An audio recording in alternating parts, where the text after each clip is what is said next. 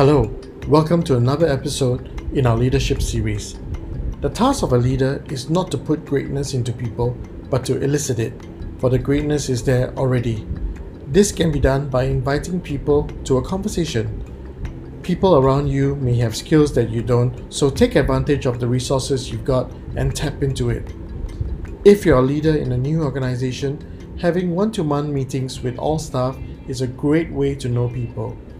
This is Elric Dorrit, and I feel good.